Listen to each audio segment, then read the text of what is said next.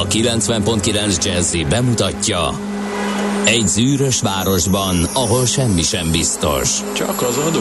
Mondom semmi ahol a kisbefektetőket senki sem védi meg a tőzsdei kilengésektől, és a sikátorokban leselkedik a kíméletlen hozamgyilkos. Csak négy férfi múlik a közbiztonsága. Hadnagy urak, merre vannak? A mindenre elszánt és korrumpálhatatlan alakulat vigyáz a rendre minden reggel. Kik ezek az állati nyomozók? Négy férfi egyeset és egy nyalóka. Ács Gábor, Gede Balázs, Kántor Endre és Mihálovics András. Az íróasztal mögül pedig Profit kapitány diktálja a tempót. Humor, emberi sorsok, közönséges bűnözők és pénz, pénz, pénz. Egy különleges ügyosztály. A Gazdasági Muppet Show minden hétköznap reggel a 90.9 Jazzin. De is figyelj, ne csak a bárányok hallgassanak. De miért? Ha nincs pénzed azért, ha megvan, akkor pedig azért. Millás reggeli. Szólunk és védünk. Jó reggelt kívánunk, kedves hallgatóink! 6 óra 31 perckor kegyetlen kedd van, 2022. május 31-e van a naptárokba írva, ugyanis Számomra van kegyetlen kedd, mert Tács Gáborral vagyok kénytelen ezúttal is műsort vezetni. Többször kértem a vezetést, hogy ezt próbáljuk meg hanyagolni, nem sikerült. Úgyhogy ennek minden ódiumát én ezennel lerúgom magamról, mosom kezeimet. Mihálovics András uh, intróját hallhattátok, uh, ami természetesen számos csúsztatással van tele, ahogy azt már megszokhattuk. De a lényeg az, hogy mindketten rendkívül nagy örömmel köszöntöttük párunkat, amikor megláttuk egymást itt a rádió. Milyen párunkat félreértető? Ne fogalmazzál műsorvezető társ, nem Jó, hát a párod lenni így, ebben a... Műsorvezető pár Nagyon-nagyon oda kell figyelni, hogy PC módon akkor tett hozzá műsorvezetőt is. Na jó, akkor ebben... Nézd már, bejött Gergő technikus, csak hogy befáradtál a munkahelyedre, kettő perce megy az adás. Ezek szerint technikai támogatás nélkül. Mindegy, hagyjuk. Mondtam én, hogy ez egy kegyetlen ked. Lefogadom, hogy a hírolvasó kollégina Schmidt Andi sem fog bejönni, azt meg annyira tudtam, hogy így lesz. Na mindegy, hát eh, mondom, egyedül vagyunk itt eh, mink Mihálovics rajongók a műsorban, mert mind ezer sebből vérzik a mai műsor. Teljesen ki vagyok akadva. Na, minden esetre szeretném, hogyha az Angélákat és a Petronellákat mindenképpen megköszöntenénk, mert mert nevük napja van ma, május 31-én, ugyanis ők a vezér névnaposok, azért vezér névnaposok, mert még vagy 15 másik névnap is van, amiket most nem olvasunk fel, mert többeknek talán már idegesítő lehet, csak nem írták még meg ezt a 0 30 20 10 9 0 9-re. Aki pedig dohányzik, mondom az imént elkésett Gerő technikusnak, aki ugye a koporsó szögeket pattintgatja el, csak hogy tudja, hogy 1987 óta nem dohányzók világnapja van, jó napot kívánok, úgyhogy ne gyújtson rá senki, legalább most az egyszer. Nem, nem, nincs kivétel elektromos cigarettára sem. Úgyhogy legalább tiszteljük meg a nem dohányzókat ezzel. Ma a nemzetközi és nap. Na végre. Legalábbis most... Mert nem könnyű nekik. Most kaptam e-mailt a Ryanair-től, hogyha amikor beszállok a gépbe, akkor köszöntsem őket.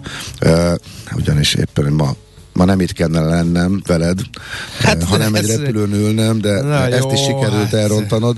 Uh, Nekem? Hát én vagyok a legnagyobb támogatód. Minél gyakrabban, minél messzebbre. Uh, még ide is van írva a járatom, Na, amire tessék. végül is nem tudok felszállni, de a lényeg az, hogy ők küldték ezt. Egyébként furcsa, hogy ebből értesültem. Erről sehol máshol nem találkoztam ezzel. Happy hát International Cabin Crew Day. Uh, igen a többi az persze marketing duma, de ilyet is, ilyet is küldözgetnek. Szóval nagyon, ilyen is van. Szóval nagyon figyelmes. A nehéz és felelősségteljesség felelősségteljes munkát végző légiutas kísérőknek, és akkor ezúttal küldjük nem könnyű üdvözletünket. Nem könnyű, a dolgok sem egyébként a munkáltatói. Kevesen vannak ők is egyébként, mint oly sokan a ipar környékén, és ebből folyamatos problémák, fennakadások vannak, úgyhogy nekik is Pedig régen milyen kivételezett helyzet volt. Eddig az, az, az, az, az összeküzdöttek már azok, akik végre berimánkodtak. Hát, hogy a Malévhoz is bekerülni, ekkora protekció kell alapon. Kihalásos. Igen, igen. Hm? Most meg pilótákat is lasszóval fogják. Meg Még a pilóta csak-csak, de hogy most, most egyébként a reptéri munkások, a reptéren dolgozók között van a legdurvább hiány, és a, uh-huh. uh, hát ugye ilyen csatatéré változott a Dublini reptér tegnap előtt, és tegnapra sem uh-huh. múltak a sorok, úgyhogy uh, elég, mert hogy annyira kevesen voltak a biztonsági Na. ak például. Figyelj, légy szíves, a mai eseményeket ö, vedd sorba te. Május 31-ez mi Én ugyan nem, a te dolgod. De, most légy szíves. Utána majd a születésnaposokat én. Segíts nekem ebben, légy szíves. Hát te szereted ezt csinálni, most miért akarod rám lőni? Hát, hogy egy, egy kicsit ezt nem szeretném. Most a második, most, most azt akarod elélni, hogy a hülye csatákat nekem kelljen kimondani? Igen, ezt akarom el. A második búrháború lezárása. Előtte még van valami. No, no, ne szaladjunk előre. Az direkt te- neked tettem be, direkt. A tenerifei, a tenerifei guancsok Igen. megsemmisítő vereséget mérnek a hódító Nem igaz. spanyolok. Píruszi győzelem volt. A megsemmisítő csak én költöttem Azért hozzá, mondom. hogy kiugrasszam a bokorból a nyulat. Ezek szerint, ezek szerint sikerült. Szóval akkor nem mértek megsemmisítő vereséget, hanem kiugrasztó kamuvereséget mértek, vagy pr- próbáltak mérni a spanyol hódítókra. Az első Ascentejói, ezt hogy kell mondani? Csak- Gondolom, én nem tudom, nem az, nem. 1494-ben még nem is volt senki a nem voltak turisták a Tenerifén. De azok biztos nem, nem, nem ez, tudhatjuk. mert a spanyolok nem oda mentek turistáskodni. Nem tudhatjuk. Igen. Ellenben a Jütlandi csata 1916-ban az első világháború egyik komoly tengeri csatája a Jütland félsziget közelében történt. Mi az, hogy eredmény nélküli csata? Akkor minek, akkor minek mentek oda? Hát, hogy azt hitték, hogy nem így lesz, de aztán És így akkor a végén középen kezet fogtak, hogy akkor hátra lett. Nem, mert nem és mindenki vagy- kapott a másiktól jó nagy pofontokat, aztán inkább azt mondták, hogy hazahajóznak. Aha, értem. Ilyen, ilyen nagyjából, is, ilyen is igen, igen. Tehát a, ami azért volt, mert hogy ugye akkoriban az ang- angol tengeri uralom azért az nagyon nagyon nagy mértékű volt, és egy döntetlent kiizzadni Aha, egy szóval nem a- tengeri a nagyhatalom számára, de figyelj, ha Szóval azt nézzük... erre, erre mondaná egy Iván, hogy a dánok lehettek az egy ponttal elégedettebbek. Igen.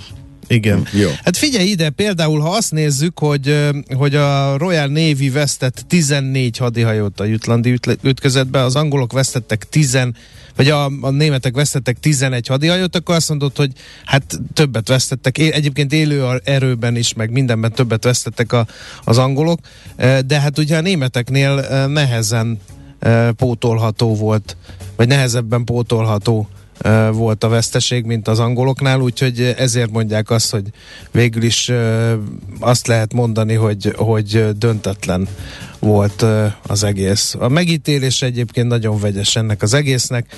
Stratégiai jelentősége volt ebbre, ennek terjedelmes szakirodalma van, stb. stb.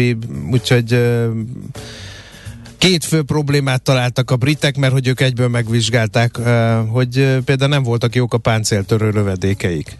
Lepattantak a német csatahajókról. Ezt például megállapította a hivatalos vizsgálat. Ennek következtében számos német hadihajó megúszta a találatot. Na most ez, ez hogy? Aztán hogy? Rossz volt a várjál. kommunikáció is. De a várjál, ott, akkor ezt ott, ott kihibázott. Tehát annyira jó, annyira fölfejlesztették a németek az ő páncéljaikat, vagy pedig annyira elbén, is. elbénázták a, a brit gyártók. Is, is. Aha.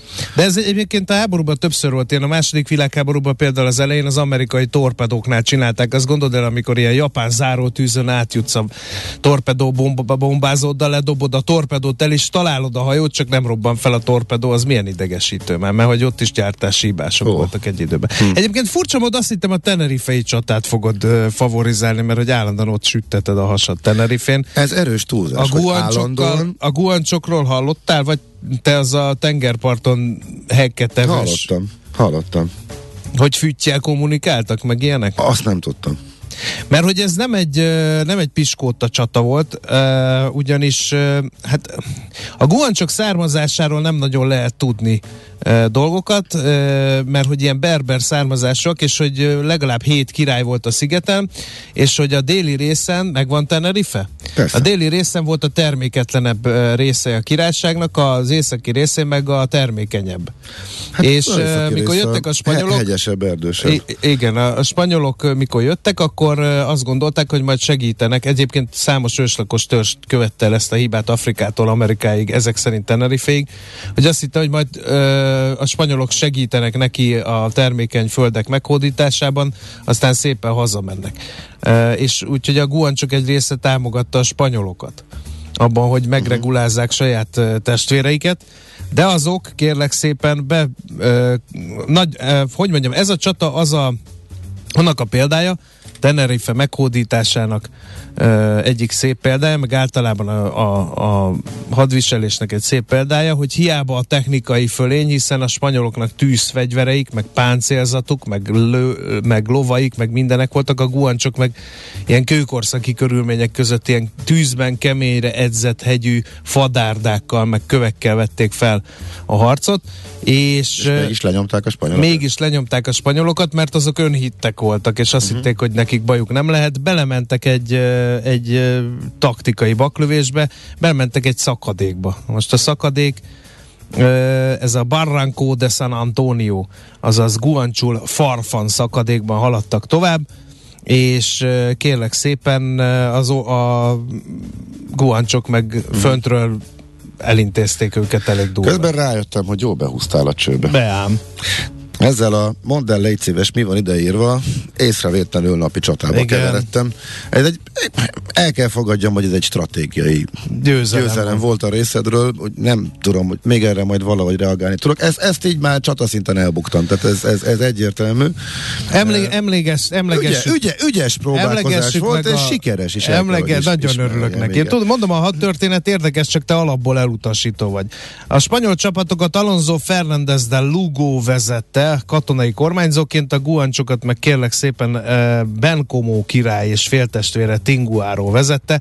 A spanyolok 1200 vagy 1120 voltak egészen pontosan, ebből 900 és 1000 ember elesett, de még egyszer mondom, a kor csúcs technikájával voltak felfegyverezve, a guancsok 3300-an támadtak rájuk, mesztelenül kövekkel és falándzsákkal harcoltak a páncélok meg a tűzfegyverek ellen, úgyhogy emlékezzünk meg.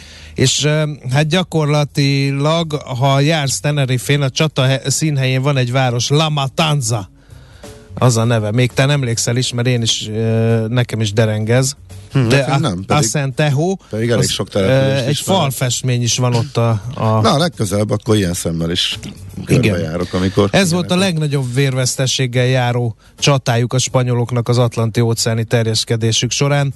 Uh, úgyhogy ezért emlékeztünk meg róla, és uh, hát azt is el kell mondani, hogy ez ilyen píruszi győzelem volt, mert aztán utána természetesen a spanyolok összekapták magukat, új hadsereget szerveztek, és több csatában végül elfoglalták Tenerifét, mint az közismert. Igen, hát ezt tudjuk. Kérdés. Med- meddig tartottak ki? A, annak mi a dátuma? Hát figyelj, ez 1494. május 31-én volt ez a csata. Hát, hogy mikorra foglalták el, ezzel ezt, most majd néz, ezt majd nézd meg nekem későbbre, kíváncsi Jó. vagyok. Na, még a sikerült. születésnaposokat, amely, akiket Isten éltessen, gyorsan elsoroljuk. Csernel István magyar ornitológust én ide beloptam, mert a Csernel István madárvártán töltöttem gyermekkorom emblematikus idejét. Clint Eastwood, amerikai színművész eh, western eh, hősként való szereplése megint csak a Liblingem, de egyébként most már rendezőként is a szívembe lopta magát. Arra azon kaptam magam, hogy a Gran Torino című filmbe kb. az utolsó 30 percben kapcsolódtam be a minap egy tévécsatornán, és ott felejtődtem, mert annyira beszippant, úgyhogy imádom Clint Eastwood munkásságát Mhm. rendezőként is, akár csak Rainer Werner Fassbinder német filmrendező munkásságát. Uh, Brooke Shields, uh, mint poszter szobám falán uh, szerepelt ugye a Kék Lagunában, és hát akkor jelentős részben a osztálytársaimmal szerelmesek voltunk Brooke Shieldsbe, bár nem értettem a elég markáns szemöldökét akkor, de ezt most nem viccből mondom, és nem gúnyból, tényleg kicsit soknak tartottam.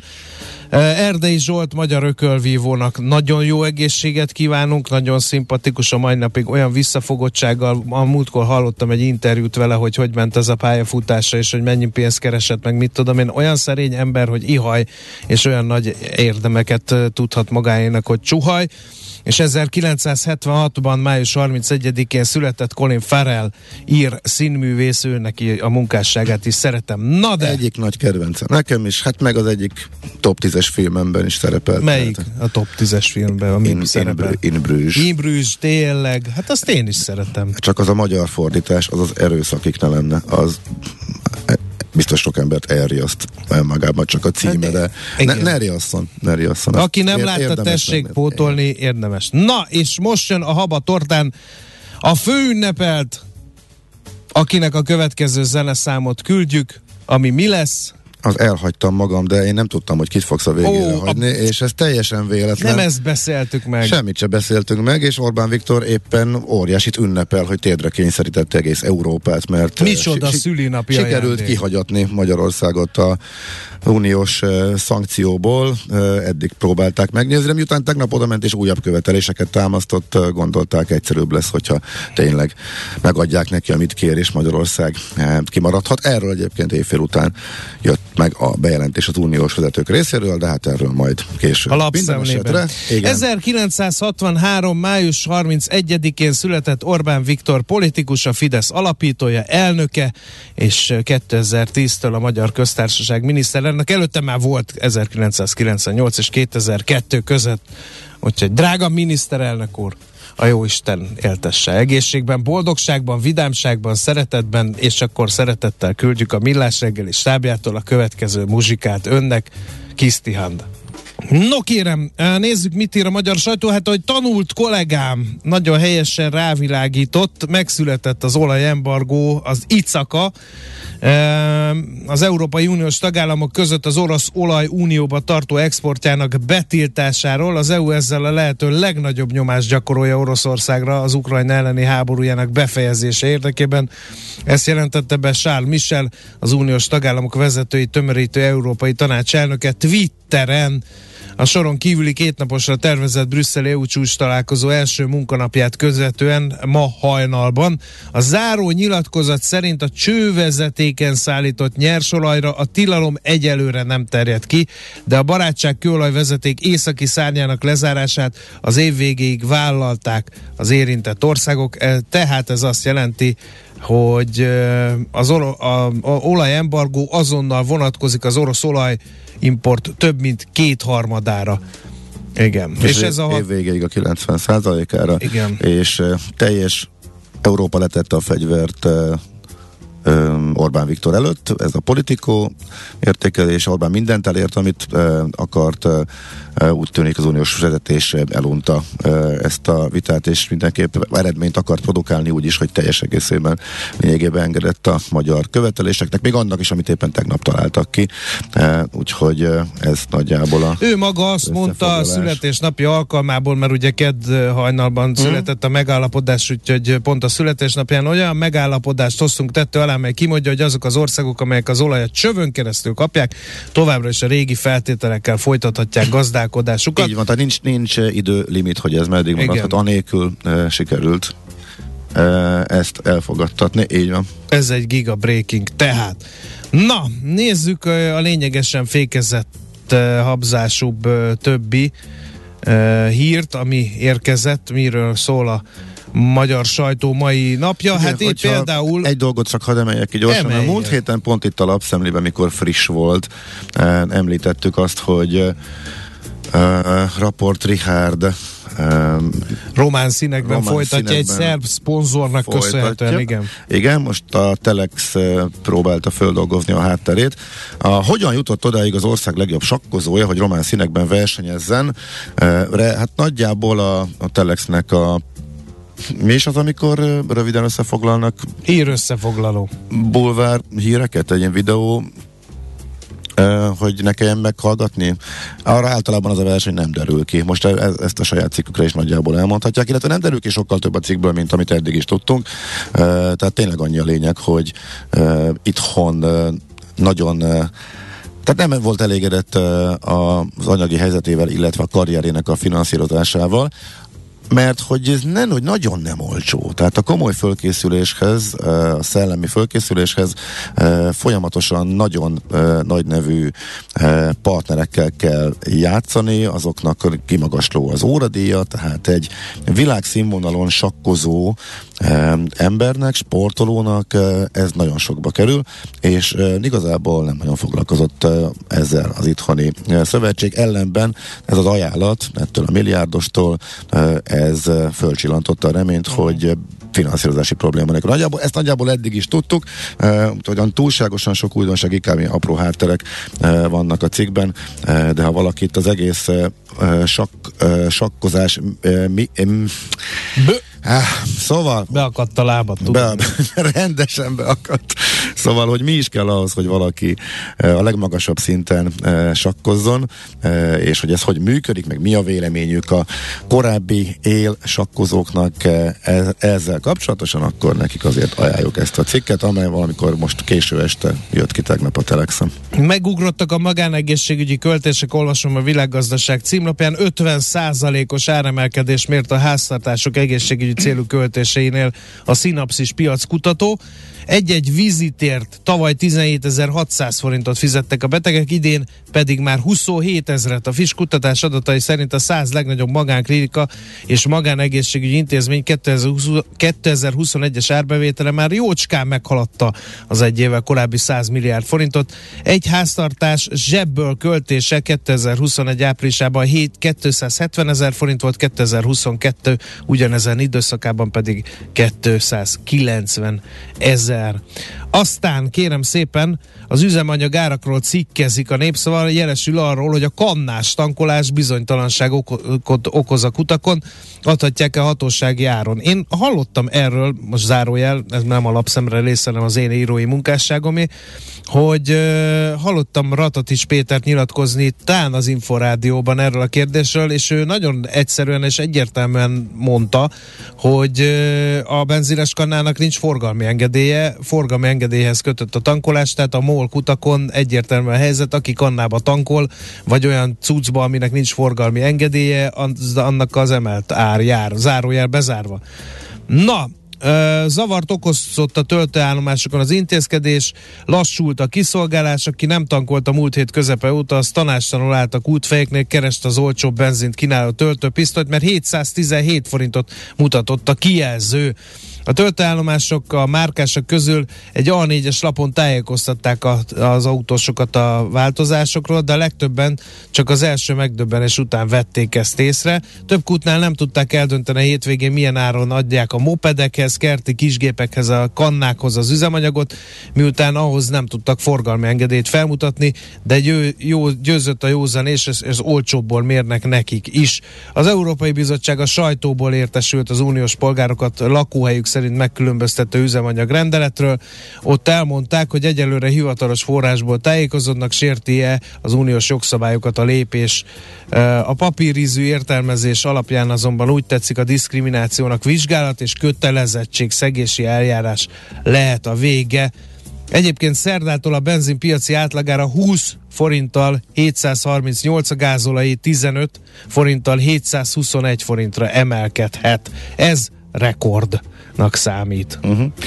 Még egy pillanatra visszakanyarodva érdekes egyébként, hogy milyen, siker, milyen óriási sikerként állítják be a megállapodást az uniós vezetők, és ez a állandó kincstári optimizmus, ez így magyar szemben meg látva, ami történik, annyira megmosolyogtató, hogy ú, hát a maradék 10%-ról is, meg hogy hát Magyarországgal is tovább tárgyalunk, meg hogy hát pillanatokra át majd... lehet állítani az erőművet, és fog ez majd jönni Horvátország felől, nem is kell majd a barátság kőolajvezeték, ez azért érdekes. A New York Times egyébként azt emeli ki, hogy mennyire minimális ez a részarány, amit Magyarország képvisel ebben, tehát százalékosan tényleg fel lehet mutatni sikert, ugyanakkor az meg az unió működését illetően vet föl tényleg kérdéseket, hogy, hogy egy országnak a, az ellenállása, az, hogy teljes egészében rá tudta erőszakolni az akaratát egy ország a teljes uniós Úgy, hogy 10%-ot az, tesz ki, ugye hallhattuk, a csövön érkező, vagy azon a csövön. Igen, se. igen, igen. igen. Uh-huh.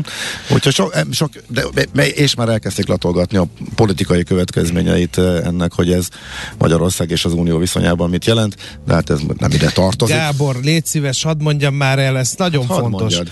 Egyre több jel mutat arra, most egy állami számvevőszéki jelentés, hogy a kormány halogatja, illetve átalakítaná az új Nemzeti Cirkusz Művészeti Központ projektjét, ez is a Népszava infója. A nyugati pályaudvar melletti terület helyett, figyelem, a Városligeti helyszínen épülhette meg a központ, amely esetleg bekebelezheti az üresen álló félkész biodómot is. Uh-huh. A játszmában fontos szerep jut majd az új beruházási miniszternek, Lázár Jánosnak, akinek még a kancellária vezetőjeként a nyugati mögötti terület parkosítása volt az egyik szívügye sejteti alap. Na, nézzük a tőzsdét. Még, mindjárt, én még a két kommunikációs rekordert eh, a tegnapi napról azért eh, ide vigyezteném, de hát az, hogy mit kommunikálnak az uniós vezetők, meg mit kommunikál eh, Orbán Viktor, az egy dolog. De szerintem az überelhetetlen, amit a Dublini reptér kialakult orbitális káosz, amikor uh, több százan, sőt akár lehet, hogy ezren késték le a gépüket, akkor a sor volt, mert hogy nem volt elég ember. Meglepett minket az, hogy milyen sok utas érkezett a reggeli órákban. Szerintem ez mindent visz. Tehát amikor eljátsza az illetékes, hogy fogalmuk hát de nincs pontosan arról, tudják, hogy hányat érkezik persze, a reggeli órákban. És, és, és ez teljes, Ezt még én is és, tudom. És ez teljes komolysággal Eddig sikerül. három évente szállok repülőre egyszer. A másik legjobb, másik kedvenc az még a Shell-től érkezett, csak itt visszakanyarodva. A, nem igazak a sajtóban megjelent hírek, minden kutunk nyitva, de nem, nyitva de tart. nem, de nem. De nyitva, de, de nyitva, tényleg nyitva vannak. Csak, csak, nincs, csak, nincs, csak nincs benzin. Ja, tehát, ja így értem. Valóban, tehát igaza van. Csak hát mit érünk vele, hogyha benzint, úgynevezett benzin nem árulnak. Uh, ahol én jártam, ja, ahol én jártam, ott egyébként a legdrágábbikból volt, de amúgy nem tudtam tankolni, tehát a 95-ös nem, csak a, a 100 pluszos, vagy nem is tudom melyik az a V-Power Racing talán, de a 444 is végigjárt négy kutat, ott is igazából egynél volt csak teljes kínált. Külföldiek, azt hiszem három nem tudtak tankolni, magyaroknak pedig azt hiszem a normál 95-ös csak az egyik vagy kettőnél volt, másik kettő az is, úgyhogy azért óriási, nagyon komoly ellátási problémák vannak. Hát nyilván akiknek van finomítójuk, ellátják a sajátjaikat, úgyhogy a Molnál és az OMV-nél van a legkisebb probléma, hogy ha jól értelmezem, akik viszont ezektől veszik, ők gondban vannak, mert hogy a két finomító, saját finomítóval rendelkező cég az a saját ellátását biztosítja elsősorban. Hú, nagyon gyorsan akkor tényleg a tőzsdét. Hol zárt? Hol nyit? Mi a sztori? Mit mutat a csárt? Piacok, árfolyamok, forgalom a világ vezető parketjein és Budapesten. Tőzsdei helyzetkép következik. A Tőzsdei helyzetkép támogatója a hazai innováció vezető gyógyszeripari vállalata, az alapító születésének 150. évfordulóját ünneplő Richter Gedeon nyerté. Hogy én ezt mikorra fogom megszokni? Na mindegy. A Budapest értéktősde irányadó mutatója 28 század százalékkal gyötörte feje magát 38.751 pontig. Tegnap ugye Amerikában nem volt kereskedés, de hát ilyen 20 pár milliárd forintos forgalom így is összejött a Budapest értéktősdén.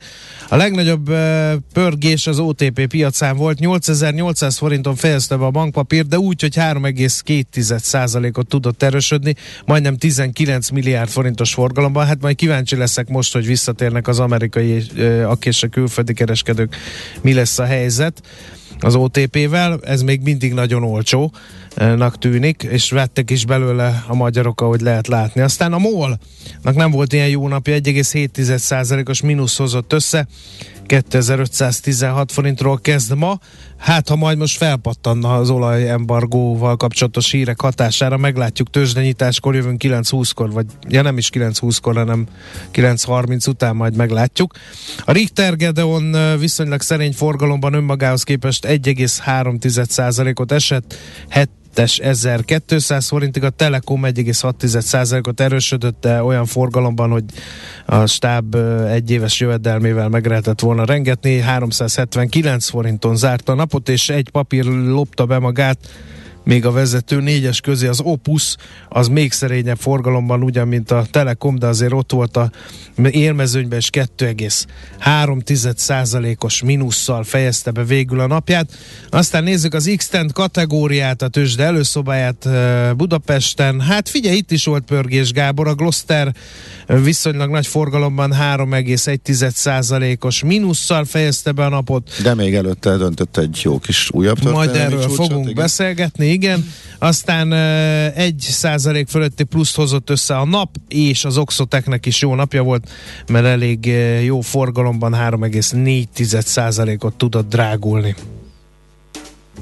külföldön. Jó, hát figyelj, nem volt nagy izgalom, Amerika zárva volt, úgyhogy ennyi.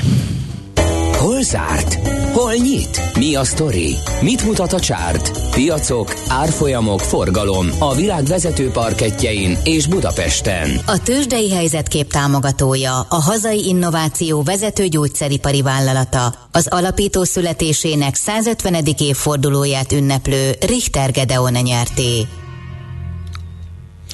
Schmidt Andi jön a hírekkel, um, de hát balsors, akit régen tép. Ezért mondtam, hogy egy kegyetlenkel. Tegnap leírta, hogy nagyon-nagyon-nagyon sok uh, problémája van. Elromlott a boiler. Jön a szerelő, úgyhogy motorral kép, remélem nem ütve fúróval szerelik a boilert, hát. mert akkor az belehallatszik majd Nekünk a hírekben. a mosógép. Igen. Neked a mosógép? Nekem a mosógép. Uh-huh.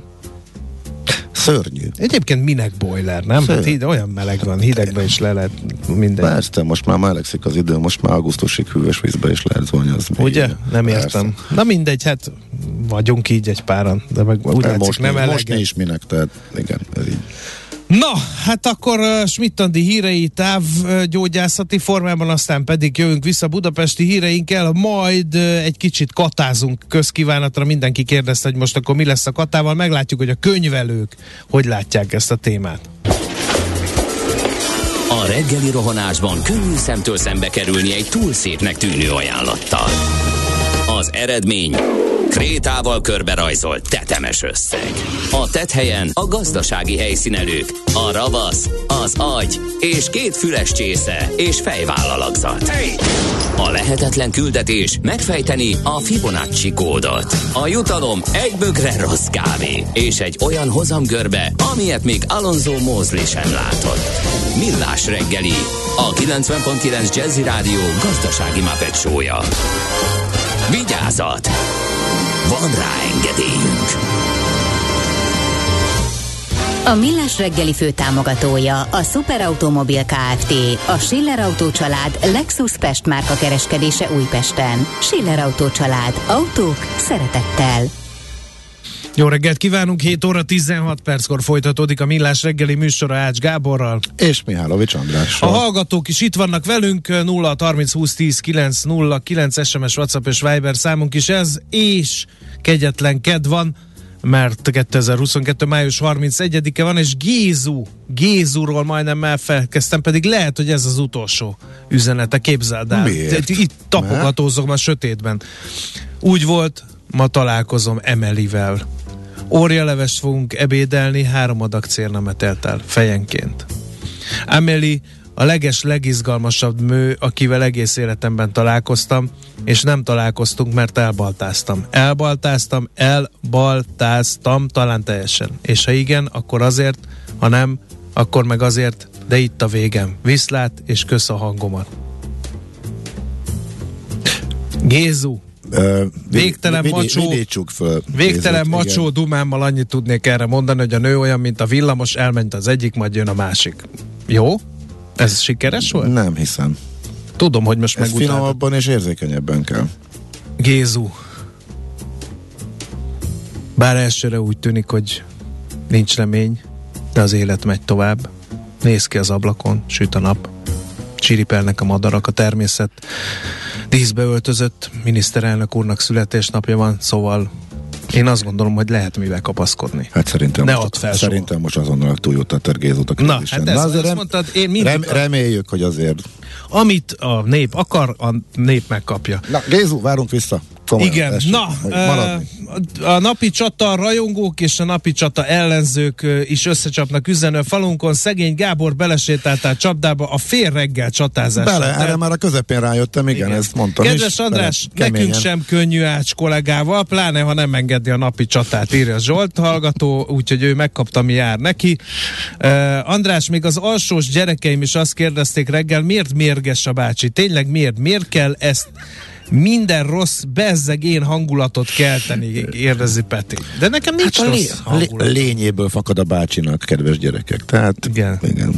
Legközelebbi napi csata Mihálovi Csács küzdelme a stúdióban, órákat lehet erről beszélni, írja a a hallgató, aztán ha már születésnaposokról esik szó, kérlek említsétek meg péntek kutyánkat, akit május 31-én találtunk 2019-ben, 40 fölötti kullancsal a kis testében, Isten éltessen sokáig péntek. Akkor ez egy újjászületés. Egy új születésnap, igen, igen. Mindenképp. Megkönnyeztem a miniszterelnök úr köszöntését, és a dal is tetszett. Csodás ez a napindítás, írja egy másik hallgató. Eh, Külföldi rendszámú autóba tankoltam, a prémium gázolaj 15 forinttal olcsóbb volt a nem hatósági áras alapgázolajnál, írja Anti.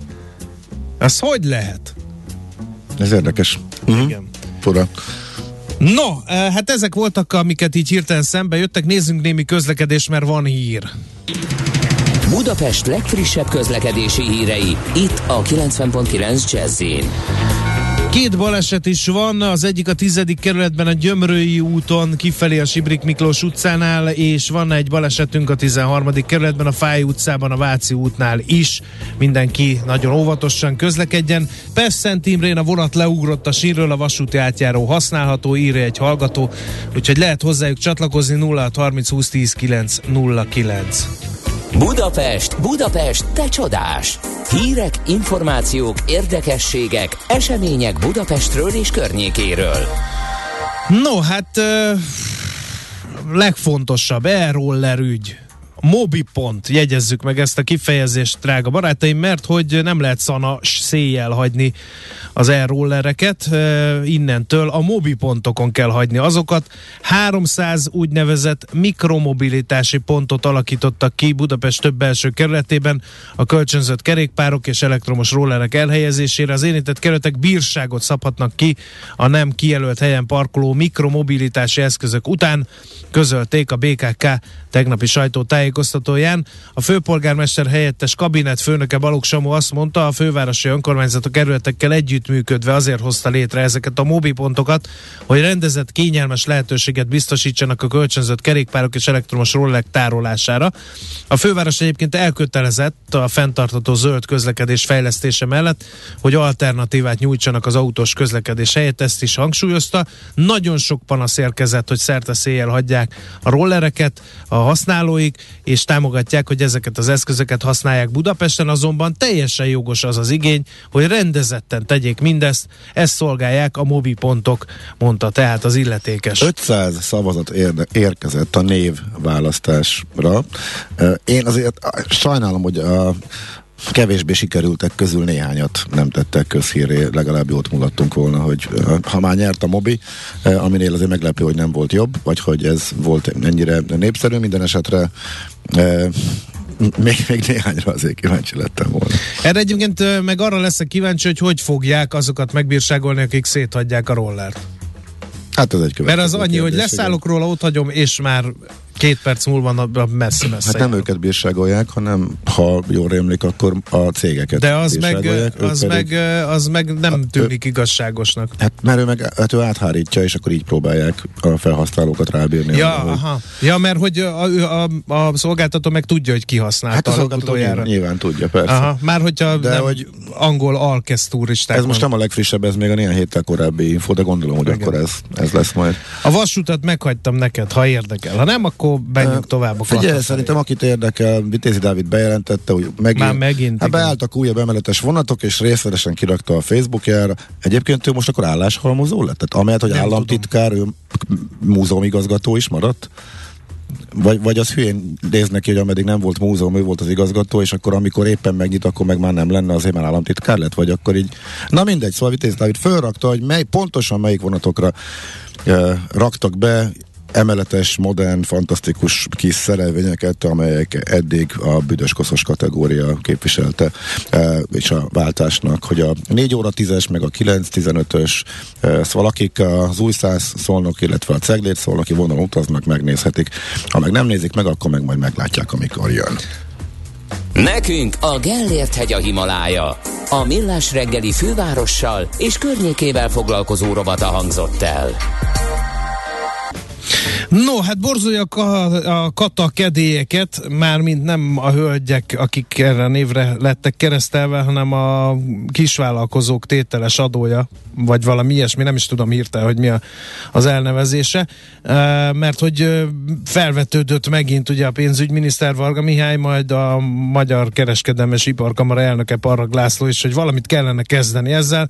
Lassan minden évben felvetődik, hogy valamit kellene kezdeni ezzel. Most akkor hátralépünk és megnézzük szakmailag, Uh, hogy áll ez a kata ügy? Harka István van a vonal túlsó végén, a Minősített Könyvelők Egyesületének elnöke. Jó reggelt kívánunk!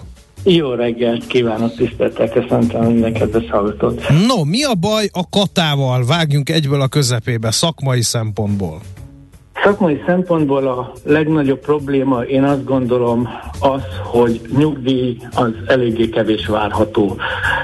És ezt nagyon finoman fogalmaztam. Tehát az a kisadózó, aki ennek a legelejétől kezdve nem volt tisztába, az nagyon-nagyon-nagyon komolyan meg fog lepődni, hogyha eléri a nyugdíjkorhatárt, és ugye ez a kata összeg, ez az 50 ezer forint a 2013-as bevezetése óta változatlan, még ugye tudjuk, hogy azért a minimálbér az elég erőteljesen változott, tehát egyre nyílik az olló, és egyre kevesebb ellátásra jogosultak a katázók. Uh-huh.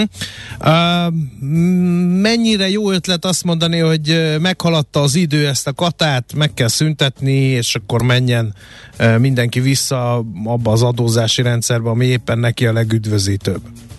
Hát én azt gondolom, hogy ez a kisadózók tételes adója, vagy kisadózó vállalkozások tételes adója, hogy visszautaljuk az elején Igen. elnevezésre. Köszönöm. Az utóbbi idők és talán minden idők legsikeresebb adózási formája, tehát uh, én nem nagyon ismerek más olyan adónemet, ami ennyit tett volna akár a gazdaság fehérítése érdekében, akár a számlázásnak a, a gyakorlati uh, alkalmazása tekintetében. Tehát azért ez mindenféleképpen sikersztori. Ja, jóval több mint 400 ezer adózó van a kata hatája alatt, tehát ő alóluk kihúzni ezt az adónemet, én azt gondolom, hogy nem a legjobb ötlet. Az azonban való igaz, hogy azért lassan 10 éves adónemről beszélünk, úgyhogy a leporolása arra megérett, és ez tényleg uh-huh. aktuális és időszerű. Uh, azt a fő érv, hogy nagyon sokan visszaélnek ezzel, és burkolt foglalkoztatási formának használják a katát. Ez mennyire reális. Nyilván könyvelőként nagyon sok ügyfélel találkoznak, és van benyomásuk erről is. Igen, igen, igen, abszolút. Amikor a 3 milliós forint, 3 millió forintos korláttal kapcsolatos 40%-os különadó ötlete merült fel, akkor a Minősített Könyvek Egyesülete végzett egy eléggé nagyszabású felmérést, nagyjából 300 kolléga bevonásával. Itt több ezer katás vállalkozás alapján arra az eredményre jutottunk, hogy valóban van visszaélés, ugyanakkor ennek az aránya a mi becslésünk szerint kb. 8%-os, úgyhogy ezért ez nem egy olyan uh, hú de nagy arány, és ezért uh, tartsuk szem előtt azt, hogy a kata törvényben tételesen ott van, hogy a NAV-nak uh, a munkaviszonya kapcsolatosan van joga különböző szempontokat nézni, tehát ez jogszabályban is le van fektetve, tehát a jogalkotó már a jogszabály megalkotásakor ezzel tisztában volt, és itt vannak olyan feltételek, amiket uh, tud az adóhatóság vizsgálni, és minden eszköze megvan ennek a vizsgálatára. Úgyhogy ha visszaélés van, én azt ö, gondolom, hogy akkor menjen utána a NAV, ellenőrizze azokat a jogszabályi uh-huh. pontokat, amiket, ö, amiketről a törvény mondja ki, hogyha ezek fennállnak, akkor akkor nem lehet szó munkaviszony lefedéséről, ha meg szó van, akkor igenis azokat minősíts át, és ugye van is ilyen eset, nem egy, nem kettő, és akkor azokat az adózókat szűrje ki. Aha, um Szó van arról is, hogy nem szüntetik meg, hanem szigorítják, de például ez a 12 millió forintos éves bevételi határ, az 18 millióan a nő, és hát ugye, ahogy halljuk a hivatalos kommunikációból, valamiféle szigorítás elképzelhető. Szakmai szemmel milyen szigorítás lehetne az, ami mindez a bújtatott foglalkozást, mindezt a, ezt a nyugdíj foglalkoztatás. foglalkoztatást, mindezt a nyugdíj problémát megoldhatná? Hát a nyugdíj problémát mindenféleképpen egyetlen egy dolog oldhatná meg, hogyha a magát a kata összegét, az adó összegét emelnék. Én meg lennék lepődve egyébként ezek után, hogyha nem történne 2023. január 1 -e utántól kata emelés. Tehát ezt De azt lehetne, vagy az lehetne, vagy van egy szám, ami, ami mondjuk az eddigi lemaradás, mert ugye emlékezt tetném a hallgatókat, hogy 2013 óta nem nyúltak hozzá. Tehát mondjuk az 50 ezer forintot duplájára emelnék? Vagy, vagy még ez se lenne elegendő? Mert ugye nagy a lemaradás tényleg, tehát hogyha valaki nem akar kis nyugdíjas lenni, akkor ehhez nagyot kellene emelni. Hát én nem mennék találkozásokba bocsátkozni, uh-huh. felgetni. Nehogy ötletet adjunk, eléggé, igen. igen, eléggé drasztikus lenne, de azért meg lennék lepődve, hogyha csak 20%-os mértékű emelés lenne, tehát az tényleg nagyon érezhető hatása nem lenne, Egyébként szakmán belül mi már évek óta hangoztattuk 2020-ban is, korábban is többen mondták, hogy nem ártana emelni, mert ugye itt azért az adózók ezért valamit kapnak az egészségbiztosítási ellátásokról, ugye még nem is beszéltünk, ezt nem is fél bele, hagyjuk is most, de uh, én egy 50%-os emelést abszolút elképzelhetőnek tartok egyébként. Uh-huh. A másik megoldás pedig a bújtatott foglalkoztatásra, az pedig az lenne, hogy a NAV ellenőrizze hatékonyabban. Igen, igen, uh-huh. tehát amit ön említett, hogy megemelnék a korlátot, én azt gondolom, hogy ez pont szembe megy azzal a, az elvel, hogy na most akkor lépjünk fel a fogra, bújtatott foglalkoztatással kapcsolatban, meg hogy segítsük a kisvállalkozókat, tehát én itt némi ellentmondást érzek. Nyilván itt uh, vannak eszközök még, amihez hozzá lehet nyúlni, akár a 3 millió forintos korlátcsökkentéséhez, akár a, a egy ö, adó, egy partnertől származó ö, ügyleteknek a további vizsgálatához de én az, azt gondolom, hogy azért ez a 3 millió forintos hatása olyan magas, hogy, hogy ezt tovább lecsökkentenék, akkor már tényleg azokat a vállalkozókat is érinteni hátrányosan, akik valóban százszázalékosan és tiszta vállalkozói jogviszonyban működnek. Gondolok itt például könyvelőirodára, tehát ez mondjuk egy ilyen havi 250 ezer forintos megbízási díj éves rendszeres uh, munkavégzés esetén azért ez nem egy olyan horribilis összeg a mai világban és gazdasági helyzetben, hogy bárki is azt mondhatná, hogy ez egy munkaviszony. Jó, hát meglátjuk. Innentől szakmai szemmel körbejártuk ezt a katás kérdéskört, és majd meglátjuk, hogy milyen döntés születik. Ha ez megszületik, akkor megígérem önnek, hogy újra tárcsázzuk, hogy egy kicsit beszéljük át, hogy hogy sikerült a módosítás, ha vállalja persze. Természetesen állok rendelkezésre. Köszönöm. Köszönjük szépen. szépen a beszélgetés, szép napot kívánunk. Köszönöm, én is viszontlátásra minden jót. Harkai Istvánnal, a Minősített Könyvelők Egyesületének elnökével beszélgettünk arról, mi a baj a katával, és hogyan lehetne ezeket a gondokat megoldani. No, hát sokszor jár nálunk Szekeres Viktor a Glosztel lenyerte igazgatóságának elnök, és a múltkor rejtélyesen azt mondta, hogy van a csőbe akvizíció, de nem árult el, hogy melyik. De biztos nem egy fintech cégre tippeltünk. Arra volna. biztos nem tippeltünk szóval. volna, aztán kiderült, hogy hát a Gloster többségi tulajdon szerzett a Family Finances Kft-ben, No, itt van a vonal túlsó végén a fent nevezett, az a Szekeres Viktor, a Gloszta lenyerte igazgatósági elnöke. Hát mesélj erről az akvizícióról, légy oly kedves, mit kell tudni a Family Finance és miért pont ők? és miért igen. pont ők? Igen. Hogy illeszkedik? Jó reggelt kívánok a hallgatóknak, sziasztok! Hát ebben a helyzetben azt kell mondanom, egy, egyfajta fordított generációváltás történt. Ugye az eddigi legfiatalabb csapat került be a Gloster csoportba, egyébként ők 25-en vannak, és szinte mindenki 30 év alatti. Ők alapvetően ilyen UX, UI designnal foglalkoznak, ugye a szoftverfejlesztés bugyraiban járatlan hallgató kedvér ők egyébként azzal, az ő munkáiknak az a gyümölcse, hogyha mondjuk egy mobil applikációban vagy egy web applikációban azt tapasztaljuk, hogy ilyen könnyen kezelhető, ilyen kézre áll, akkor nagyjából az az nagyjából az ő és a hozzájuk hasonló csapatoknak a munkája. Úgyhogy elég neves ügyfeleik vannak, például ők csináltak ő, alkalmazásokat az Intenzas alapolónak, ugye aki a CIP-nek a tulajdonosa, az OTP-nek, az MKB banknak, de egyébként a Marionnak is dolgoztak az elmúlt években, úgyhogy azt kell, hogy mondjam, hogy annak ellenére, hogy a terület az egy nagyon nagy növekedés előtt álló valami, nekik azért már még vannak olyan referenciáik, és van mögöttük olyan múlt, ami egyébként vonzóvá tette a társaságot a Gloster számára. És a Gloster mit tette nekik vonzóvá? Ugye a fiatalkor az a nagy kérdéseknek az időszaka, de egyben a nagy válaszoknak az időszaka is, ahogy szokták mondani.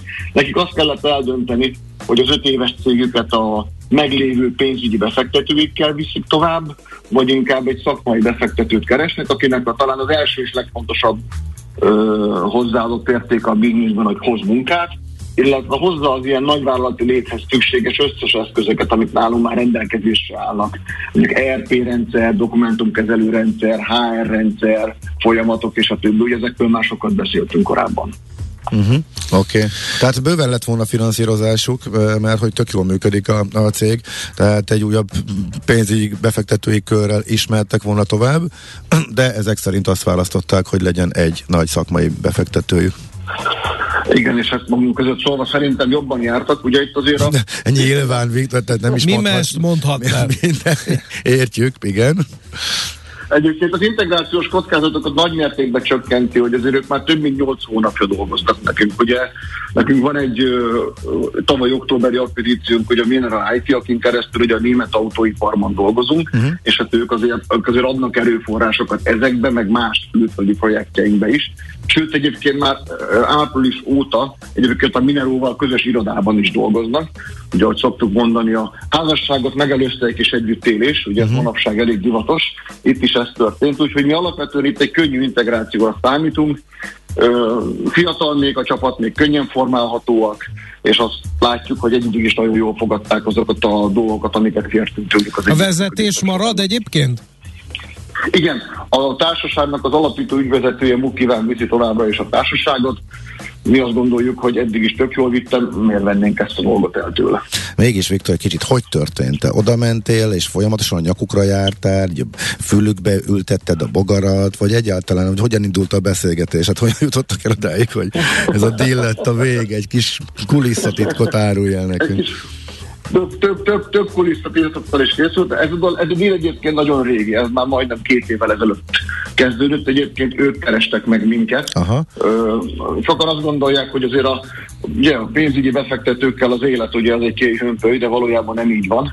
És nekik ugye sokkal inkább szükség lett volna egy szakmai befektetőre, aki ugye aktívan tanácsot ad, segít, tehát hogy sokkal inkább részt vesz a közös bizniszépítésben, mint a pénzügyi befektetők. Egyébként jól jellemző, hogy mennyire jól sikerült az akvizíció házon belül, amik házon belül tartottunk egy ilyen belső videótájékoztatót a kollégáknak, ugye velük együtt most már 175-en vagyunk, és négy helyszínen ülünk, úgyhogy nem is lehetett volna őket egy helyszínre összerángatni. Hát pedig azt mondtad, hogy az, a nagy tartsa irodát már úgy vetett, hogy beférjen az egész cégcsoport, de ezek szerint ez nem sokáig tartott. Hát ez kicsit túlnövekedtünk, és a bejelentés után, amikor először jöttünk ki a, a stúdióból, akkor a, a szélzes csapat így egyből így mint a cápák így úsztak így körbe-körbe körülöttek, olyan volt a feeling, mint egy ilyen David Attenborough filmben. És rögtön mindenki mondta, hogy figyelj, nekem lenne egy ilyen üzletem, nekem lenne egy olyan üzletem. Úgyhogy tényleg jövő héten, jövő héten is jönnek be a srácok, és haladunk tovább, mert konkrétan ebben a mostani csiphiányos időszakban a fejlesztésre nagyon nagy az igény, felhőszolgáltatások nagyon, nagyon nagy az igény, nagy az igény a hardware alapú informatikára is, csak az nem ér be időbe. Uh-huh. No, okay. hát akkor szép Super. történet, gratulálunk az akvizícióhoz, lefogadom, hogy lesz még, akkor majd megint Erre, erre egy, egy, egy, egy, egy mondatos kommentet. Mit lehet mondani a lesz mégről tőzsdei cégként? Lesz-e mégről? lesz még, igen, továbbra is csőbe vannak társaságok, mi csak olyan társaságokat, csak olyan társaságokat akvirálunk, akiknek vagy vannak külföldi piacaik, vagy vannak olyan erőforrásaik, erőforrásaik, amiket mi el tudunk helyezni a külföldi piacainkon. Uh-huh. Oké, okay, akkor sok sikert hozzá továbbiakban, és köszönjük szépen, Viktor. Szép Én napot, jó munkát! Szia, szia! Szia! Szekeres Viktorral, a Gloster nyerté igazgatósági elnökével beszélgettünk a legfrissebb akvizíciójáról a cégnek. 3R, vagyis Reduce, Reuse, Recycle. Csökkentünk, újra használunk, újra hasznosítunk. Cél a Zero Waste. Semmit se küldjünk hulladék lerakóba. Ne pazaroljuk az energiát. Legyen a ma terméke a jövő alapanyaga. 3R, a millás reggeli körforgásos gazdaság rovata következik. Támogatónk az Alteo csoport. Alteo.hu. Energiában gondolkodunk. Aludoboz. Ez kerül most a célkeresztünkbe. Nem a konzerv, hanem amibe sör, vagy üdítő, vagy energiaital, vagy ilyesmi kerül bele. Nem kis dologról van szó, évente a becslések közül, körül, na, tehát évente a becslések szerint körülbelül egy milliárd ilyen doboz kerül forgalomba. A nagy kérdés, hogy mit kezdünk ezzel. Vida Péter, a Returpak Kft. operatív vezetője és a Minden Doboz Visszajár programvezetője a vonal túlsó végén. Jó reggelt kívánunk! Jó reggelt kívánok! No, hát most egy ilyen fogyasztói benyomást, benyomást engedjen meg nekem. Lehet, hogy ilyenből nagyon sok van, de de hát így olyan nagyon sokat nem gyűjthetnek vissza. Holott ugye az a sajtója ennek az aludoboznak, hogy ezt akárhányszor újra lehetne hasznosítani. Igen, úgy, úgy gondolja, hogy nem gyűjtünk sokat vissza. Én úgy gondolom, hogy Lehet, hogy önök igen, csak az egy milliárdból általában... Az egy, igen. Igen, az egy milliárdból nem tudom, hogy mennyi részt sikerül visszagyűjteni. Akkor kezdjük innen. Igen, a Magyarországon körülbelül az egyharmadát ö, gyűjtjük vissza, úgy mindenestül, ö, tehát bőven van tér a fejlődés, ebben teljesen, teljesen ö, igaza van. De, de bocsánat, az, az mi, bocsánat ami, mi az, ami, hova kerül az, ami visszagyűjtődik, és hova, amit nem? Amit én beraktok a szelektívbe, az visszagyűjtődik?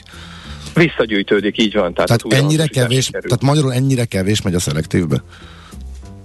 Egy harmad, igen, egy harmad megy. Hát ez, ez... Bőven, bőven, bőven, bőven van hol fejlődni, ez, ez, ez, ez, ez kétségtelen.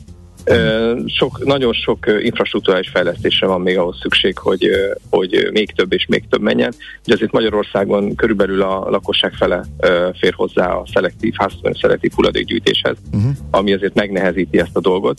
De egyébként mértük, volt egy fölmérésünk, aminek az eredménye az volt, hogy tudatosság tekintetében, tehát ismeretanyag tekintetében jól állunk magyarok, tehát mindenki tisztában van az újrahasznosítás jelentőségével, teszi is, tenné is, az infrastruktúra hiánya ak- akasztja meg tulajdonképpen őket, de hát azt gondolom, hogy hol, hol van olyan tér a világon, amiben nem kell fejlődni. Tehát Világos.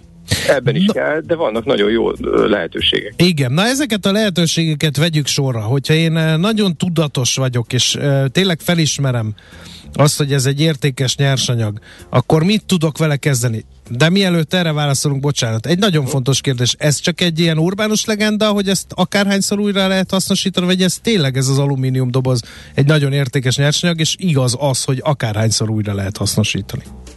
Ez teljesen igaz. Az alumínium italdoboz az, az, a fenntarthatóság szempontjából az egyik legjobb csomagolóanyag.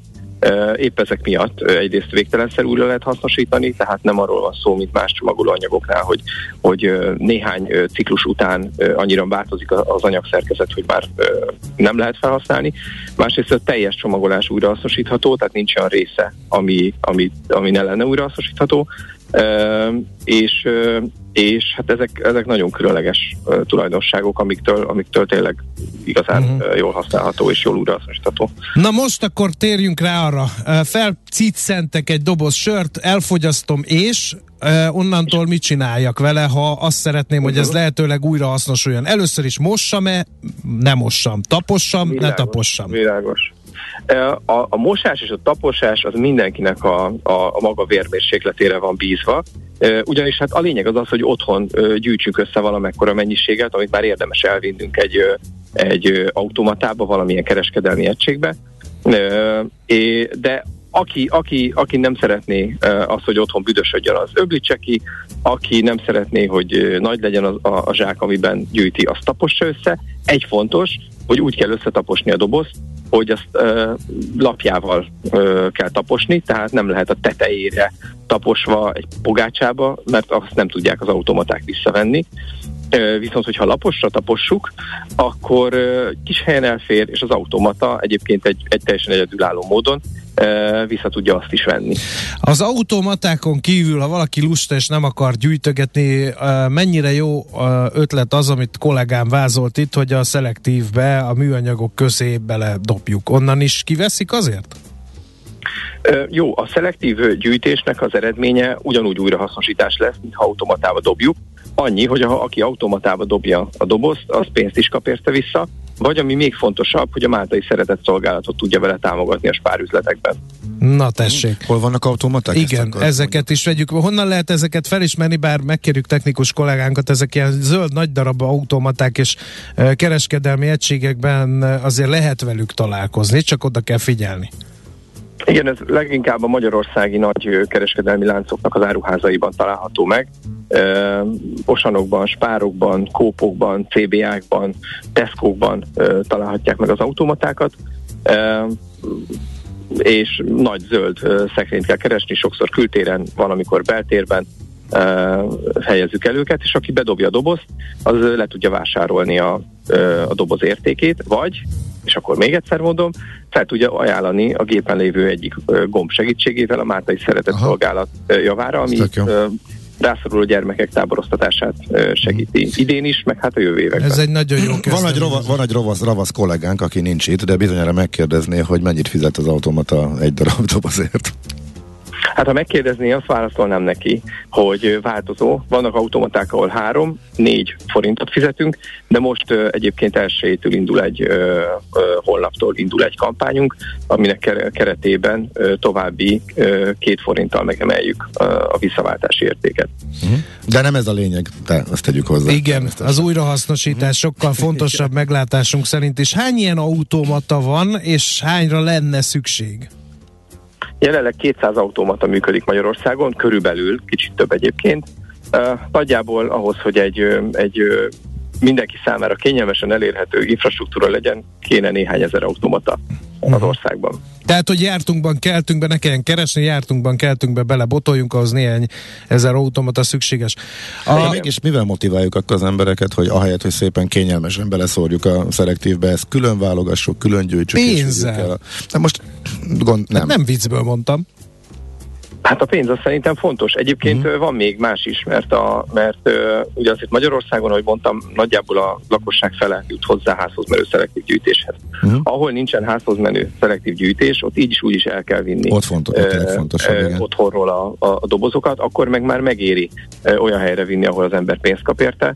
Uh, nem beszélve arról, hogy az automatás gyűjtés nem kényelmetlenebb az otthoni uh, tárolás szempontjából, mert ugyanúgy össze lehet lapítani, ugyanúgy kis helyen is elfér, ami egyébként, ami egyébként egy, egy teljesen együlálló szabadalom, ami általunk gyártott automatáknál, hogy a sérült dobozokat is vissza tudjuk venni, ennek megfelelően próbáljuk kényelmessé tenni az otthoni gyűjtögetést, mert ez szerintem nagyon fontos, hogy kényelmes uh-huh. legyen, hiszen a mai világban mindent kényelmesen próbálunk intézni, ezt is úgy kell. Uh-huh. És mi a dobozok további útja, miután bekerültek az automatába, hogyan és mi lesz velük? Az automata még présen rajta, hogy minél többet tudjunk szállítani egy fuvarral, ez is egyébként környezet, meg persze költségcsökkentő, környezetkímélés költségcsökkentő szempont, és ezután egy előválogatás történik, bár az automatás mm, mennyiségben nem nagyon van más szennyezőanyag, csak alumínium italdoboz, de azért van egy, egy válogatás, hogyha valami belekerülne, és ezután pedig kohóba kerül a doboz. Ott egy hőkezelést kap, leégetik róla a festéket, meg egyéb belszennyeződéseket, ki szárad egyébként, és ezután beolvasztásra kerül, lesz belőle egy nagy alumíniumtömb, amit aztán egy hengerműben laposra hengerelnek, lemez lesz belőle, és nagyjából egy 60 nap leforgása után újra a boltok polcaira kerül, mint csomagolóanyag. No, a hallgatók elkezdenek itt ötletelni. A legfontosabb az, hogy hogy miért van az, hogy nem beszélünk arról, hogy mennyi energia kell az akárhányszor újra hasznosítható doboznak a beolvasztásához. Az energia mérleg ennek a megoldásnak mekkora megéri? Ez így is visszagyűjteni?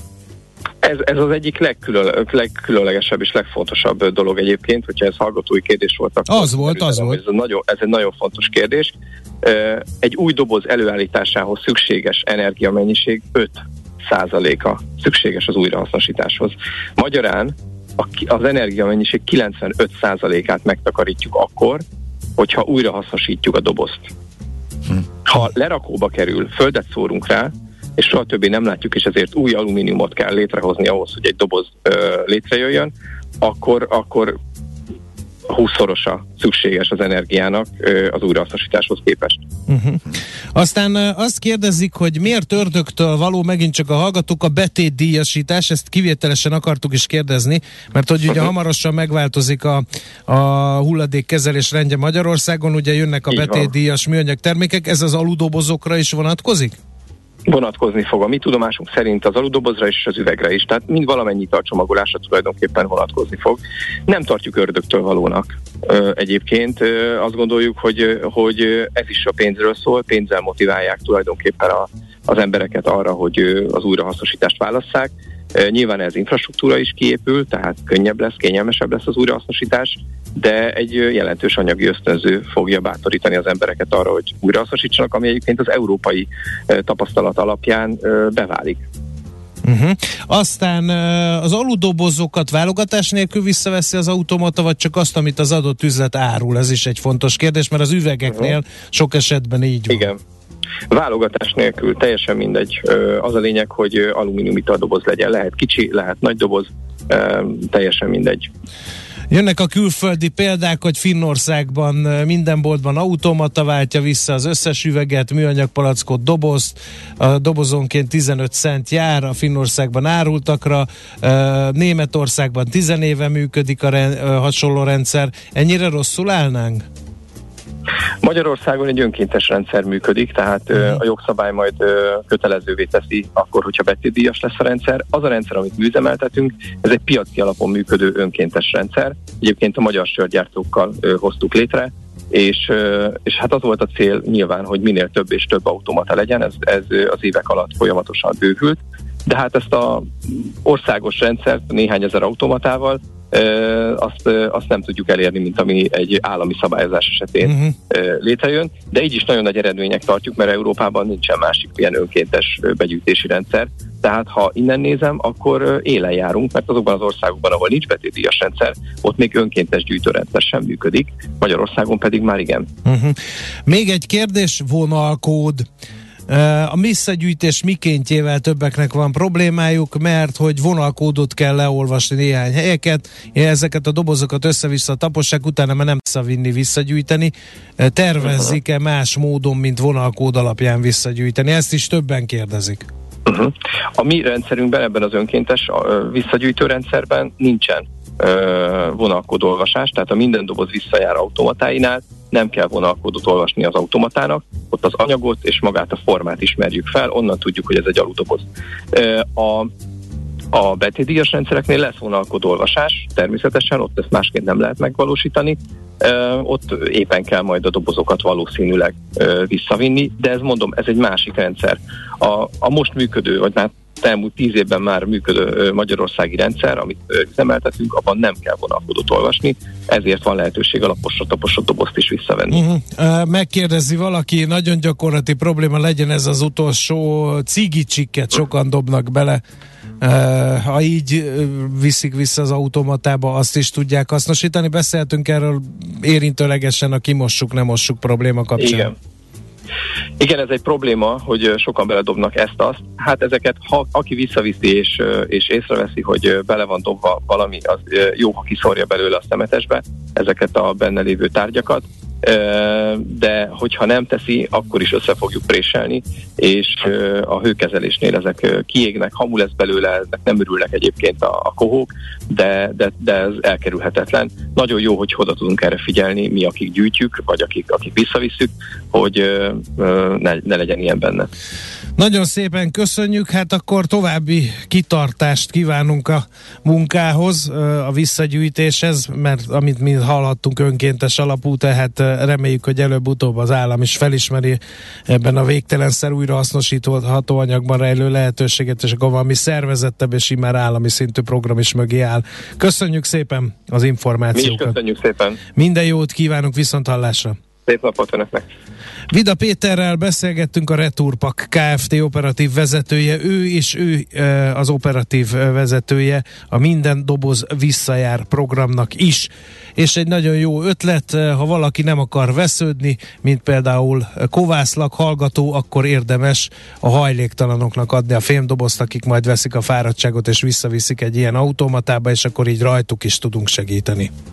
A körforgásos gazdaság több, mint újrahasznosítás. Egy értékláncokon és iparágakon átívelő gazdasági modell, amelyben nincsenek hulladékok.